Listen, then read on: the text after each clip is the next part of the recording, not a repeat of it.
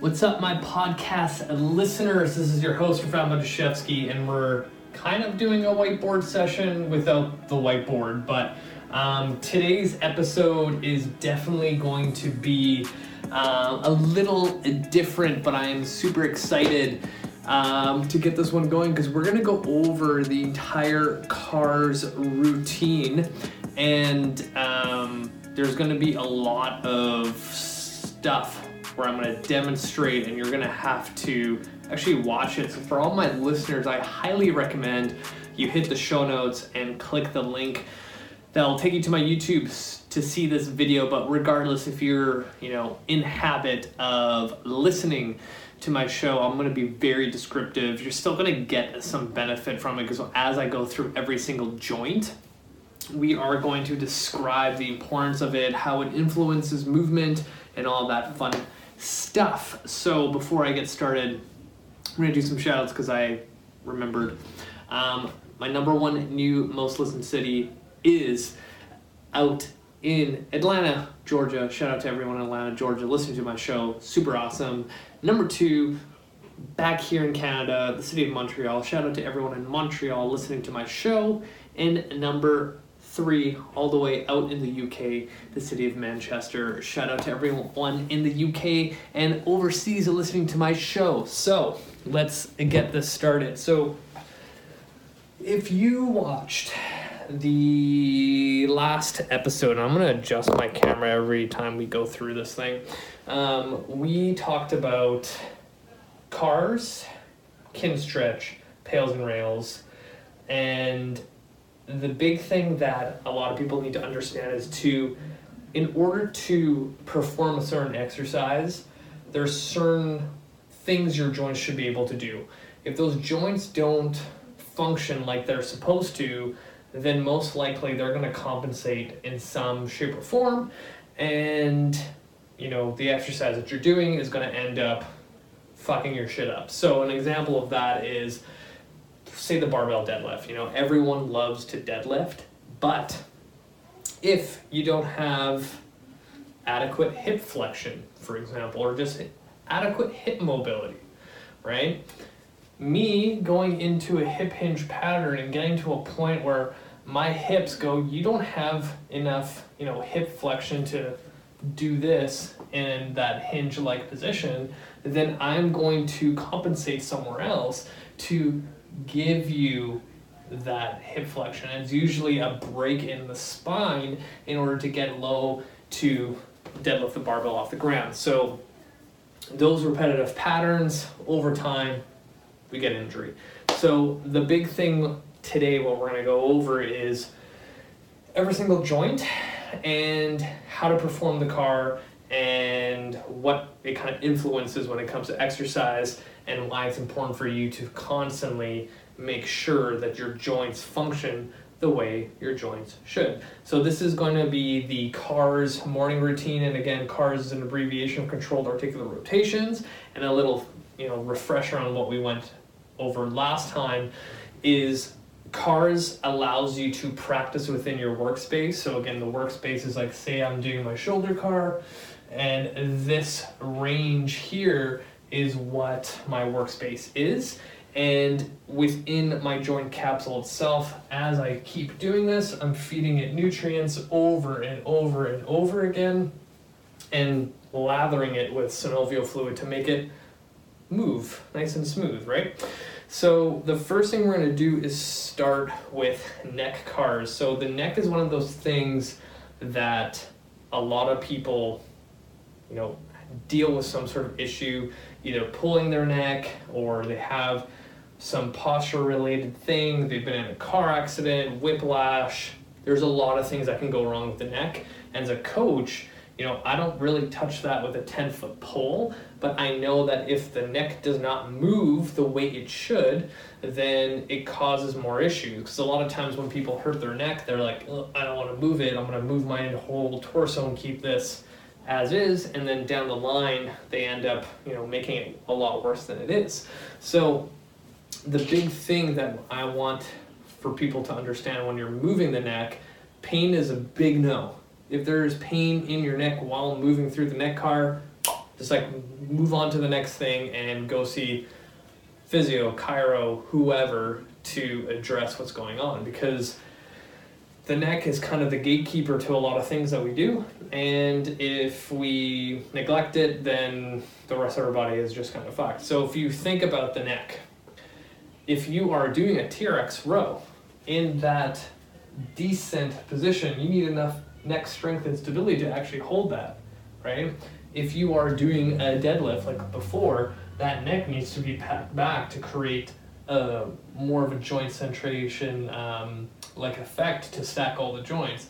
If your head's down here, if your head's up here, then you're not going to really get the benefit of that joint. So the neck car, how it looks, really simply hands out to the side. And what we're going to do is you're going to look down as far as possible with the head. And then from here, you're going to turn to the left or right. And then you're going to look over to your left shoulder, start tilting the head up towards the ceiling. Your eyes should be at the ceiling right now. You're making your way over to the other side and mimicking that same little rotation you did. And come back down to where you started, and then you're to reverse it the same way you came. Nice and slow. And you want to ensure you're breathing the entire time. So essentially, I just drew an entire circle with my neck. And the big thing is when I have my hands out to my side in the anatomical position, when I get my clients or patients doing this, this also allows me to kind of self not self assess but assess their movement. Because a lot of times when people do their neck cars and they you know they go to the left or right and i think a lot of people if they turn their head to one side they're going to feel that tightness running down their scalenes into their trap and shoulder right? And a lot of times when people do that their whole torso is going to move right? And then if you think about it if my neck can't rotate in a downward to the left kind of position and that allows well, requires my entire shoulder and my t-spine to move with it now if i'm doing an exercise that requires rotation i already know that that rotation is not going to be true rotation through the thoracic spine and finishing off at the hips. It's going to be a combination of like my neck preventing me to do enough rotation and i'm to find that rotation somewhere else, and it's usually the lumbar spine. Now, with the neck, the big thing to remember again, no pain. If there is pain, like, know, pain is subjective. Say it's like, oh yeah, it's kind of tight, it's kind of painful. Like I was saying before, you're drawing a circle, and as you're going through the neck car, there might be some sort of tightness or pain, you just back off and you create a little like buffer zone. So maybe my neck car is more so like this, just a smaller circle all the way around and back, and then you're good, right? So it all kind of depends on the person. But the other thing too, people dealing with like vertigo, dizzy spells, car accident, like previous car accidents, things like that, moving your neck through those ranges might trigger a response which you don't want. A lot of times, um, when I work with a patient or a client that comes from that background, my first step is to chat with their physiotherapist or chiropractor they're working with and ask them what can I do with their neck? Can they go through flexion and extension and left rotation, right rotation, and any kind of variances with that? Most of the time, they're going to be like, you know what? They're good with flexion. They're good with rotation both ways, but don't go into extension because most of these neck people they have postures like this. And now if I crank on their neck this way, it's not one not going to feel good, and two they might actually cut off some sort of circulation or blood flow to the brain, and they could end up getting lightheaded, pass out, whatever it is, and that's where I don't want that to happen. The other thing too is when I get people doing neck cars, and maybe they had a previous history of stuff like that and, you know, they're good right now, but what I also utilize on that car is to see if I get any kind of information from their eyes. So a lot of times when people are dealing with neck stuff, they tend to close their eyes when they do their neck car, and I want to see their eyes open to see if their pupils dilate, their eyes do a weird like back and forth or anything like that because that gives me information of what's happening on a vestibular or sensory um, level, which then I could go like, hey, you should probably go again back to your physio to kind of ensure that we're all good. Because the eyes tell you a lot of what's going on inside the brain and what's going on with the client's kind of like sense of surrounding and things like that. So the last thing you want is to trigger some sort of waterfall like thing where someone feels lightheaded and they eventually pass out, which we don't want. But honestly, the um, chances of that for the regular person is quite low unless they have a history of it. So regardless, I always play it safe with people's necks. And I also tell people when you do cars, and I'm like totally rambling on this topic, and it's like already 11 minutes in, but that's okay. Um, it's a self assessment to see how you feel, and it's a way to kind of ground yourself to see where you're at with your body. So if I get someone doing neck and everything just fucking hurts, some exercises are probably not going to feel that great on that day. So then now I have an idea of like, okay, this is what we're going to do. Um, we're going to move on because I could probably talk on on the neck and the that entire joint itself for a long time. Actually, I want to add one more thing. Going back to that example of someone having this forward poke head, poke neck posture, the last thing I want people to experience is that loss, like that lightheadedness, because then that triggers that kind of like familiar response that, oh, exercise is a bad thing because every time I do this, it makes me feel lightheaded and I want to pass out. So a lot of times with those people with that forward head posture, getting to lay down on their back to do an exercise, it's gonna make them feel like this. And some I've had clients where their posture is so poor that their head can't actually lay onto a flat surface, so I have to elevate it. So say I'm doing a bench press and I have someone like that, well, one, I would not be getting them to do a bench press because their posture is shit. But anyway, let's just say they're doing bench press. Their head can't physically touch the bench. So now you're cutting off the circulation with all the blood rushing to the head. And as they get up, they can feel lightheaded, faint, whatever it is. But a simple solution is actually just placing like a yoga block on the back of their head, so now they have some support, and they don't have to like just crank and create a hinge point at you know C2, C3, whatever it is. Um, but a simple um, change as well is just if you have someone doing bench press, I don't know why you would with someone like that, but um, placing the bench on an incline so now they don't have to like reach for it, right? And like even if it wasn't bench press, it's stuff like, oh, I want to do glute bridges, I want to do dead bugs, stuff like that, more stuff that would actually benefit them, then you would want to still elevate their head. But anyway, we're going to move on to our scapulas. So we're going to do scapular cars next. The big thing with scapular cars is that people have poor, poor, poor control over them, and they cheat this all the freaking time. So if you again go back to that example of Steve, the account that I always like to use, everyone tends to be here in this forward rounded position, and they have no idea how to retract or elevate or depress their shoulder blades without some sort of compensation. So essentially what the scapular car is, get hands by your side. You're gonna think of sliding your hands into your front pockets while bringing your shoulders in front as far as possible, like you're trying to like round your back as much as possible. In this big rounded position with your hands in your front pockets with your shoulders pointing forward you're driving your shoulders up towards your ears as high as possible. From this position what you're going to think of is now squeezing your shoulder blades together in that elevated position and sliding your hands by your side until you get all the way behind into your back pockets. And now I'm going to slide them down into my back pocket and I'm going to reverse it. So essentially it's a big, big, big, big, big shoulder roll going back and forward. And I'm going to continue doing these repetitions so you see how it looks going back and forward. How people screw this up, because like I said before, people have terrible control on how to retract their shoulder blades, elevate, and depress. They're really good over here to shrug and kind of go down, but not really.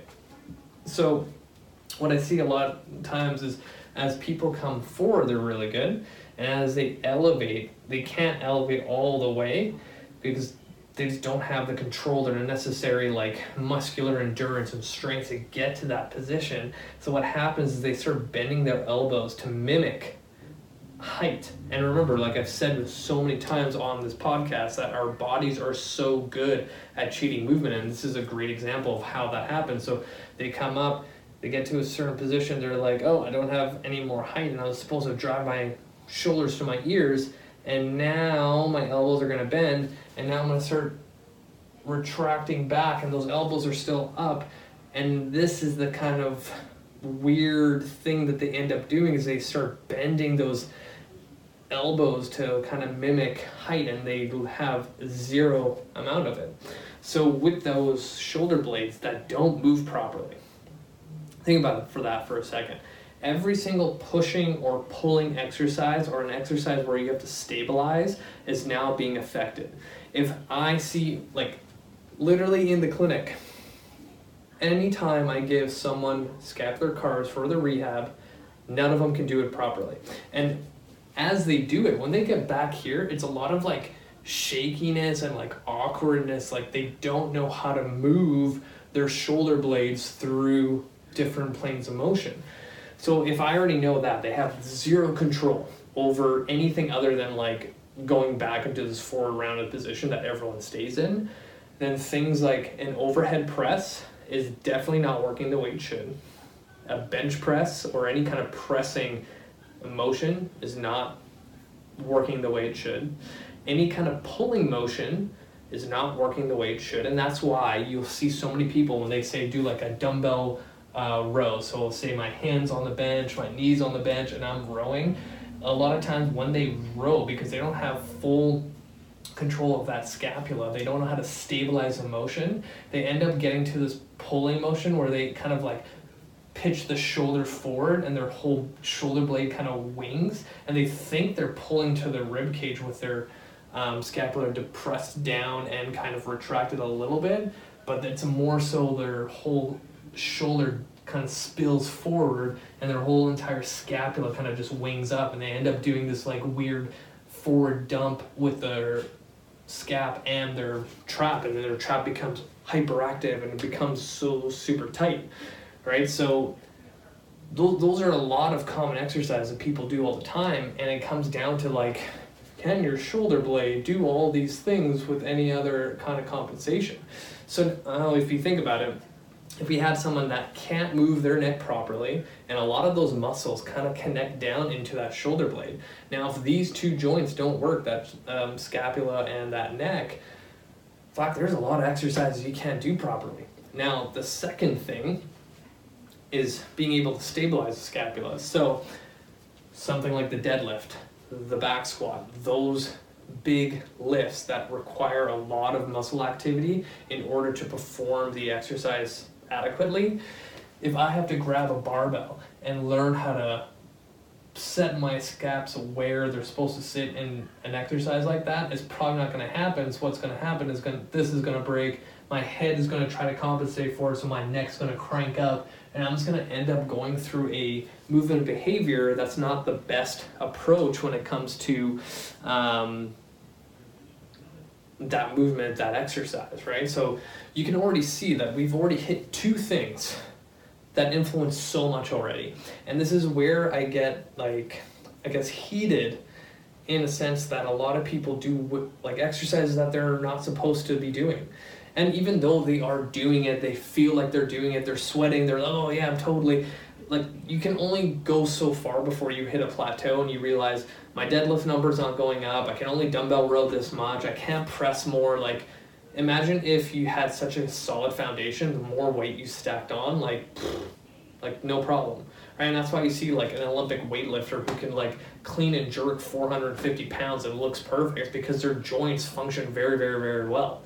Whereas Joe Blow who sits at a you know desk ten hours a day, their joints probably don't work that well. So when it comes to exercise, they're kind of like hoping for the best. But let's move on to uh, shoulder cars.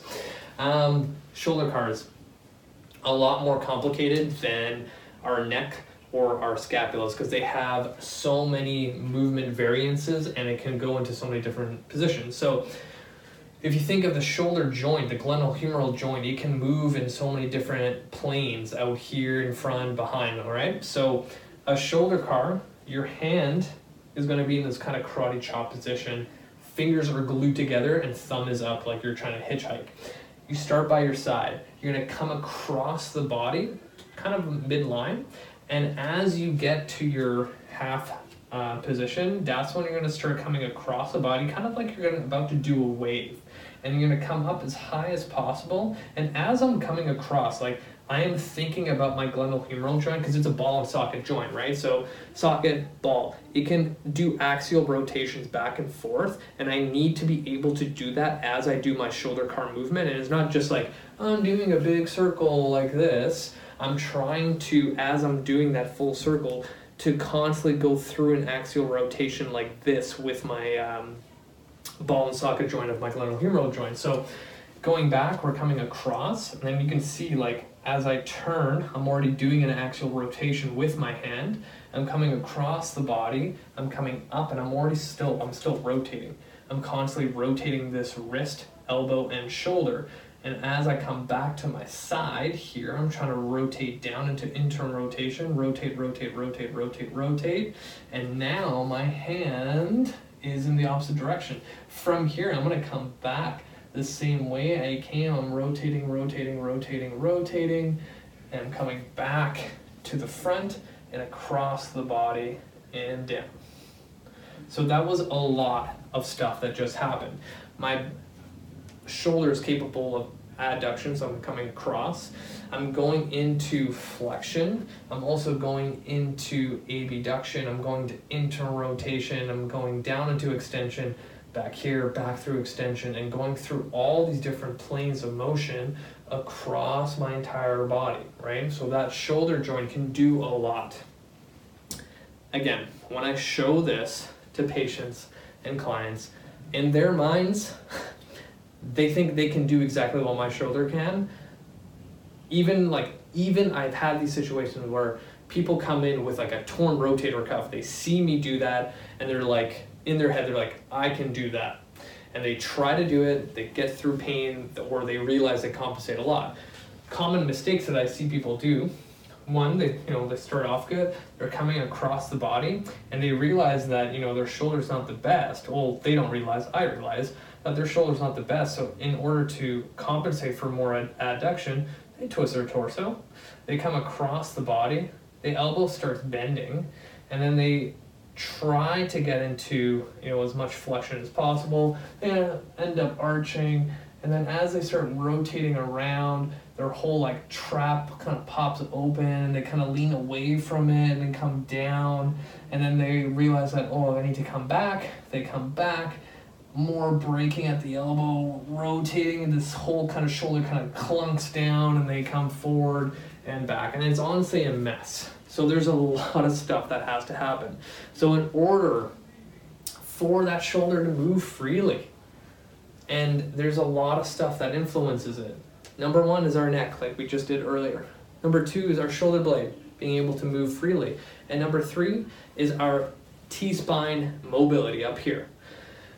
And that's a big, big, big one that influences what our shoulder can do, right? So if you think about it, a lot of stuff that we do is anterior loaded onto the shoulder because we're also here. We're constantly pressing, we're constantly pulling, we're doing all this stuff out here, but back here, no, nothing really, we never train back here. So a lot of times this stuff kind of feels awkward and the arm kind of just falls in, right? So when we train, these ranges back here with our arm without any kind of compensation, we're doing our shoulder a lot of good, right? When I see a shitty shoulder through um, shoulder cars, I already know that pressing is going to be terrible for this person. Pulling overhead, terrible for this person. Doing endless amounts of bench press, terrible for this person doing a back squat in order that that requires again your shoulder blades to be able to retract and pack down and the glenohumeral joint to set down into a position where you can actually grab the bar and pull it in That's why you see a lot of times when people get into a back squat position, their elbows are flared out like this because they don't have the mobility up top to get their shoulders in a better position, right?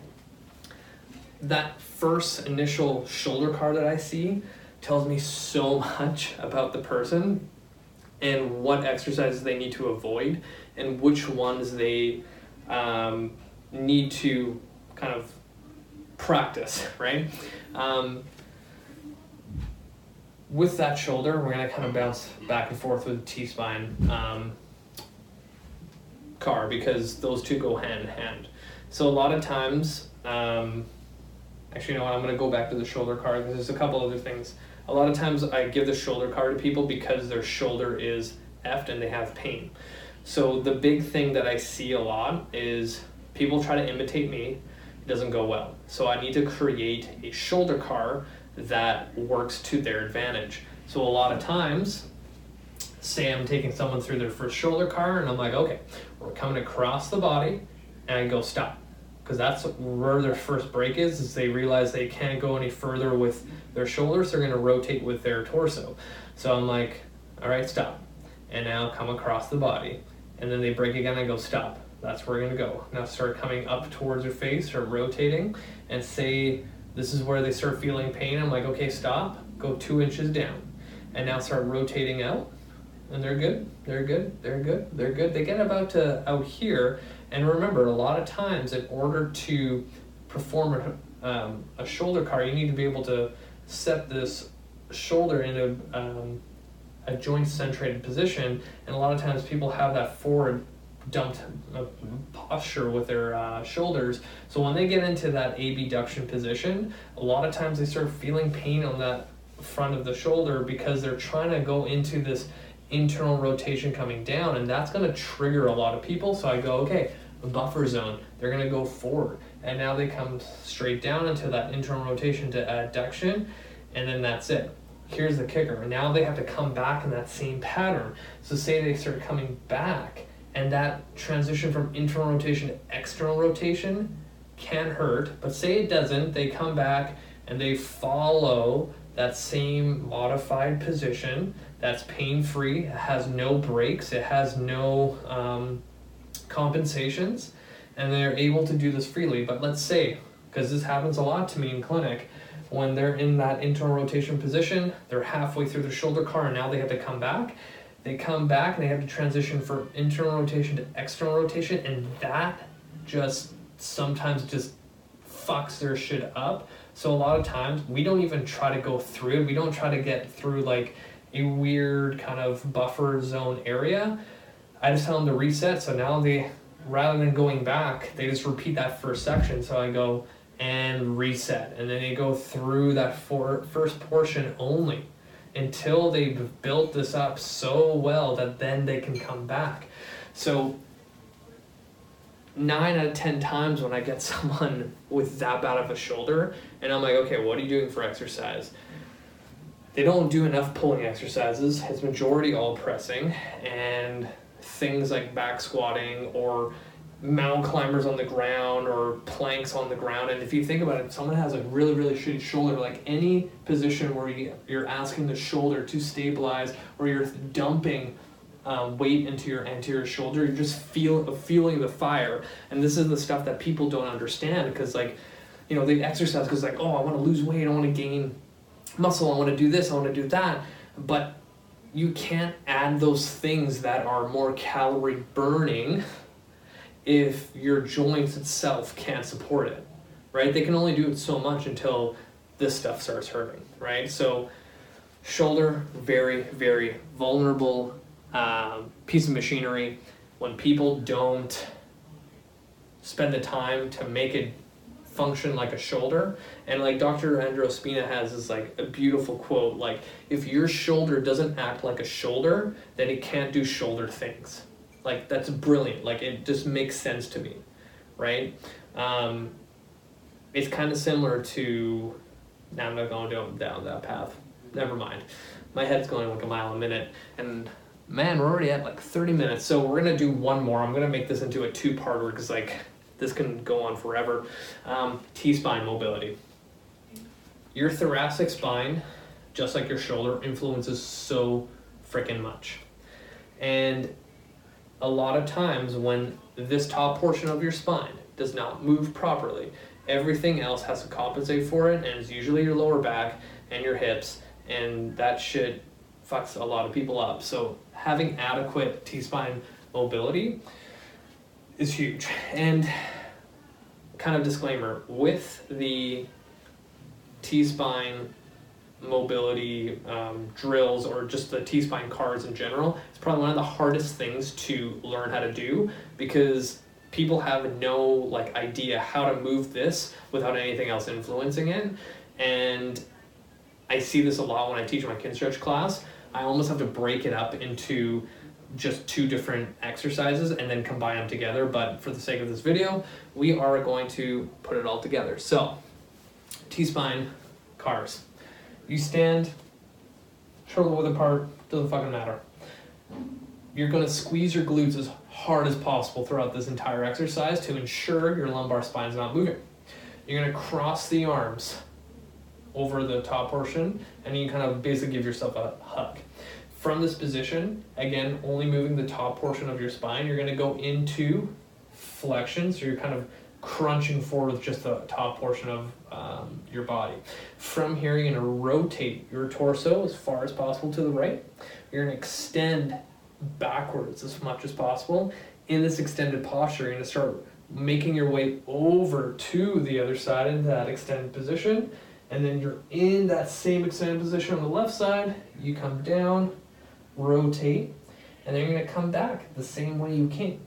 So it's almost similar, if I had to give you a visual, to if you are trying to open up a pickle jar. The bottom piece stays in place, the top piece you're rotating. And that's all you're trying to do. So where people screw up on here their T spines, as I ask them to go into flexion with just the top portion of their spine, they end up thinking like, oh, okay. And they bend their entire spine. They have no, and this is the moment I see that, I'm like, everything you do when it comes to like moving forward is that you're now adding lumbar flexion.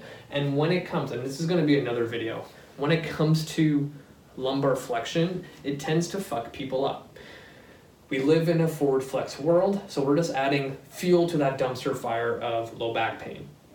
But, again, this is going to be a different video. There is times where you need to train flexion for your lumbar spine in order for it to function like a joint. If you completely stay away from flexion forever, then you're probably going to make things worse on the other side. But, other video. Anyway. When I see that, that just means that everyone's gonna constantly think of if I'm gonna flex forward, it's also my lumbar spine, and it's just gonna make things worse. But anyway, from there, a lot of people don't understand how to rotate right with just their top portion of their T spine, so they end up rotating with their hips. And then when I ask them to extend, they again kind of go with their entire spine, so they end up like just doing this and they're driving their hips forward and they're trying to like kind of navigate around. So they have no clue how to move just this while keeping the lumbar spine stable and just eliminating any kind of movement. So now that I know that, when I see that, when people kind of look like this, kind of doing this weird hula hoop kind of motion, then I'm like, okay, anytime they have to rotate with their torso, they're going through their lumbar spine as well. And I could probably make the assumption that their hip mobility sucks because their hips are not going through any kind of compensation pattern to help. So now I'm like, most likely this person had some sort of, you know, low back pain in the past. They might feel low back pain while they're exercising. And a lot of rotational exercises. So if you are doing med ball throws into the wall, if you're playing golf, any kind of rotational sport, your lumbar spine is taking up all the grunt force, whereas your thoracic spine is barely doing anything. So if you have a limitation in your thoracic spine, if you think about it, it can rotate 45 degrees. A healthy uh, spine can do that both ways. If it's limited, then the lumbar spine has to take over, and our lumbar spine is about only 12 to 13 degrees of left right rotation. before it starts cranking on stuff that will not feel good. So we've covered our neck, our scapulas, our glenohumeral joint, and our T-spine. We still have to do elbows, wrists, hips, knees, ankles, and possibly our toes, which I'm going to leave for the second video. And then I'm going to do like a third video of all the cars in one go. And that's going to be kind of like everyone's homework listening and watching that I challenge every single one of you to do um, every single day. If you do three reps of every single joint, you are, again, influencing movement at the joint the way it's designed. You are adding synovial fluid all around the joint for it to move better. You're giving it nutrients, and you're constantly reinforcing to your nervous system that, hey, this joint's supposed to move. Let me move it. Let me own it. So I'm gonna end it there. If you guys have any questions, feel free to reach out. Um, again, all my listeners, hit the show notes, click the link for the YouTube video if you want to see all the demonstrations. Um, thank you, thank you, thank you for listening. You guys are amazing. Until next time.